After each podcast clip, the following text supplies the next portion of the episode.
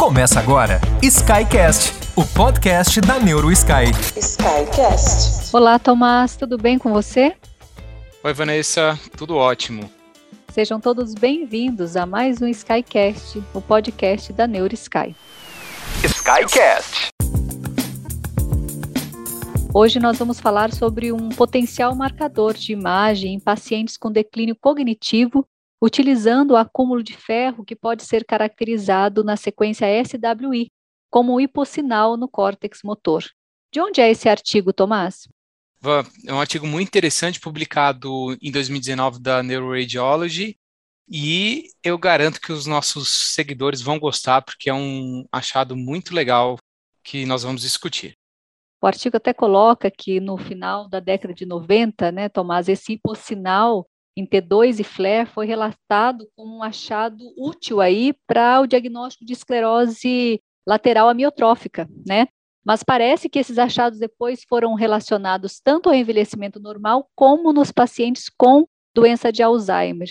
E parece ainda que está relacionado com fator de risco cardiovascular e doença cerebrovascular. Vamos falar um pouquinho sobre esse hipossinal. Como é que ele é caracterizado? Aqui eles estudaram predominantemente no córtex motor, mas a gente vê predominantemente na ressonância de 3 Tesla, né? Isso, Van. Esse achado, já vou começar essa informação que você falou, é muito importante.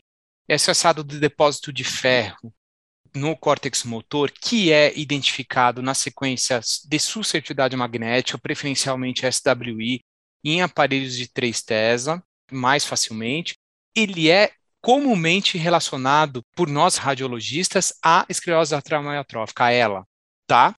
E qual que é a importância? Por isso que nós escolhemos esse artigo aqui hoje, para lembrar, para mostrar que esse depósito de ferro no córtex motor primário, no giro pré-central, no córtex posterior do giro pré-central, identificado na sequência de susceptibilidade, ele não é patognomônico da ELA, tá? Então, essa é a importância desse artigo, achei muito interessante ele por conta disso. Então, lembrando, o sinal do depósito de ferro, ele acontece no córtex posterior dos giros pré-centrais, na sequência de susceptibilidade magnética. Exato. Eu acho que a gente tem que falar um pouquinho, Tomás, porque isso a gente encontra no nosso dia a dia, a questão do campo magnético. Eu acho que isso é fundamental, porque você tem que conhecer a máquina que você tem na mão para que você realmente valorize esse achado, né? Porque, como eu falei Exato. anteriormente, ele pode estar associado ao envelhecimento normal. Então, a gente tem que Perfeito. ter cuidado para a gente não começar a falar de alteração degenerativa em todo mundo, né? Perfeito, exatamente. A grande questão é assim: nós sabemos que na população idosa, com envelhecimento, esse depósito de ferro no córtex posterior acontece, não necessariamente reflete algo patológico, certo? Ou seja, aí mais uma vez a importância da correlação com a história clínica já adianto que não existe uma marca de uma idade, ah, a partir de qual idade que vai começar a aparecer, não existe isso, mas seriam principalmente pacientes idosos, tá bom? Mas não existe uma idade certa publicada na literatura para quando vai aparecer isso, não. E é muito mais visível na ressonância de maior campo, como nesse caso foi muito interessante, eu achei muito legal, porque eles estudaram exatamente no 3 Tesla. Então, isso é legal, porque a gente tem muita dúvida isso. exatamente no 3 Tesla, né? Então, eles mostraram que mesmo no é. maior campo, eles viram que tem maior possibilidade, encontraram mais esse achado de hipossinal no córtex motor nos pacientes com declínio cognitivo do que nos pacientes com os controles, que seriam Isso. aqueles com a idade, né? Que seriam o envelhecimento normal dos pacientes. É, porque sempre existe aquela dúvida, ah, eu estou vendo, você está avaliando o aparelho de 3 Tesla, uma dúvida que frequentemente falam. Ah, mas isso aqui é normal porque no 3 Tesla ele tem maior sensibilidade, ele pega mais o depósito de ferro ou é alterado? Aí você tem que correlacionar com a sua clínica, né? Avaliar sempre. Isso aí. É, e nesse artigo eles encontraram que essa hipointensidade de sinal no córtex motor foi mais frequentemente observado nesses pacientes com declínio cognitivo, inclusive com 74% em relação aos controles, viu, Tomás? E então eles consideraram realmente que não é, embora tenha sido já considerado um biomarcador para ela, não é específico de ela. Isso que você falou no começo, eu acho que isso é fundamental. Exatamente. Então, Tomás, e por que que acontece esse hipossinal? Né? O artigo fala um pouco sobre isso, eu acho que é bem interessante a gente comentar aqui com os nossos ouvintes, que esse hipossinal ele representa um acúmulo de ferro na micróglia, nas camadas média e profunda do córtex motor.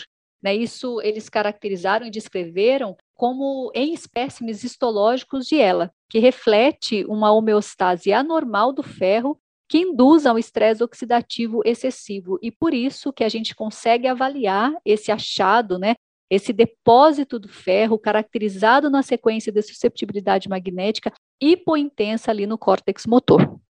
Exatamente. Uhum. Perfeito. Vai. Estudos anteriores né, mostram também que existe uma correlação, eu acho que é importante a gente falar agora, uma correlação entre o acúmulo de ferro e a presença de placas beta-amiloide e a proteína tal, que também a gente parece que hoje em dia esse acúmulo de ferro não se sabe bem se é uma causa, até o artigo fala isso, uma causa, uma coincidência ou uma consequência da patologia amiloide, né? Então acho que isso é bem interessante a gente falar também essa questão da relação do depósito de ferro com a presença de placas beta-amiloides e proteína tal.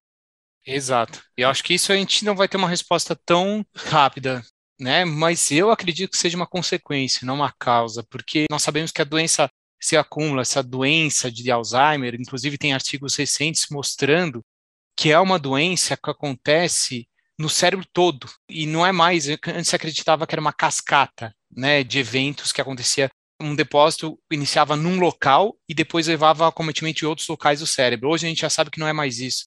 Teve artigo, um artigo publicado recentemente mostrando que é uma doença multifatorial que vai acontecendo em todo o parênquima. Então, eu acho que essa deposição de ferro nos pacientes que acontece com DA, com Alzheimer, no córtex motor primário, é uma consequência, entendeu? Agora, por que, que acontece isso? Não sabe explicar ainda. Ah, e só uma observação, Van. Esse artigo é interessante porque o N dele é significativo, é mais de 100 pacientes. Ele pegou 127 pacientes com declínio cognitivo e avaliou essa hipotensidade final, tá? Então, ou seja, uma amostra é, significativa. É, e esse por sinal, né, Tomás, parece representar uma combinação do acúmulo patológico de ferro relacionado à idade e à doença neurodegenerativa, como a doença de Alzheimer e o declínio cognitivo leve. É até interessante que ele fala isso, que está relacionado não só a DA, mas ao declínio cognitivo leve, mais do que o acúmulo de ferro sozinho. E qual a importância disso que eu vi? Não sei o que você achou, né? Mas a importância é que esse acúmulo pode representar outro aspecto patológico além apenas da deposição de proteína tal e beta-amiloide. Né? Eu acho que talvez a gente esteja diante de algo a mais aí que a gente vai descobrir, a gente vai entender melhor, além da doença de Alzheimer. Exatamente. Ainda temos coisa a descobrir nessa questão da doença Alzheimer. Exato. E para a gente né, já ir para a nossa parte final aqui do nosso Skycast, Tomás, o artigo coloca aí essa questão da idade, né? Que o único fator clínico que ele coloca como importante seria a idade. Então, quanto maior a idade, maior a possibilidade de ter esse depósito de ferro, né? Seja nos Sim. pacientes com declínio cognitivo, seja nos pacientes normais com envelhecimento normal. Exato. Aí vale a velha máxima, correlacionar com a clínica, ter que ter dado clínico, porque às vezes pode ser do envelhecimento ou do declínio cognitivo. E aí? Mas a gente tem que ter acesso ao dado clínico, né?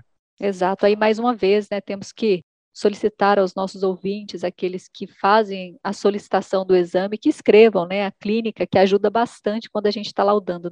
Sim, exatamente. Eu acho que o artigo ele traz assim, depois quem quiser ter acesso é só mandar mensagem para a gente, a gente envia o artigo, é 2019. Eu acho que a mensagem é a seguinte: depósito de ferro não é patognomônico de ela, e nós temos que ter acesso a dados clínicos para valorizar esse depósito de ferro, se é fisiológico do envelhecimento ou se é da doença de Alzheimer. Tá? Eu acho que essa é a grande, mais uma diagnóstico diferencial para nós aí, para esse depósito de ferro na região perirrolândica. Exatamente. E conheça a sua máquina, né, para que você comece a valorizar esse Perfeito. achado também. Isso é bem importante. Então, acho que é isso, Tomás. Foi um assunto muito legal que ajuda muito a gente na rotina, porque de vez em quando a gente encontra isso aí, não sabe muito bem o que fazer, né? E às vezes o paciente não tem clínica nenhuma de ela, então a gente fala, poxa, e agora? Exato. Como que eu vou descrever isso? O que, que eu vou fazer com isso aqui? Então, a ideia nossa aqui é trazer essa informação para os nossos ouvintes e que a gente se encontre aí no próximo Skycast. Você quer deixar alguma mensagem a mais? Depois até a gente pode fazer uma discussão aí, vamos ver se o pessoal está afim de a gente fazer uma discussão desse hipossinal no SWI nos pacientes com ela, que tem bastante coisa para a gente falar sobre isso. Perfeito, muito bom, Tomás. Então, bom ter você aqui novamente, a gente conversando mais uma vez. Agradecemos a todos os nossos ouvintes aí, seguidores da NeuroSky, e a gente se vê no próximo Skycast. Você ouviu Skycast, o podcast da NeuroSky.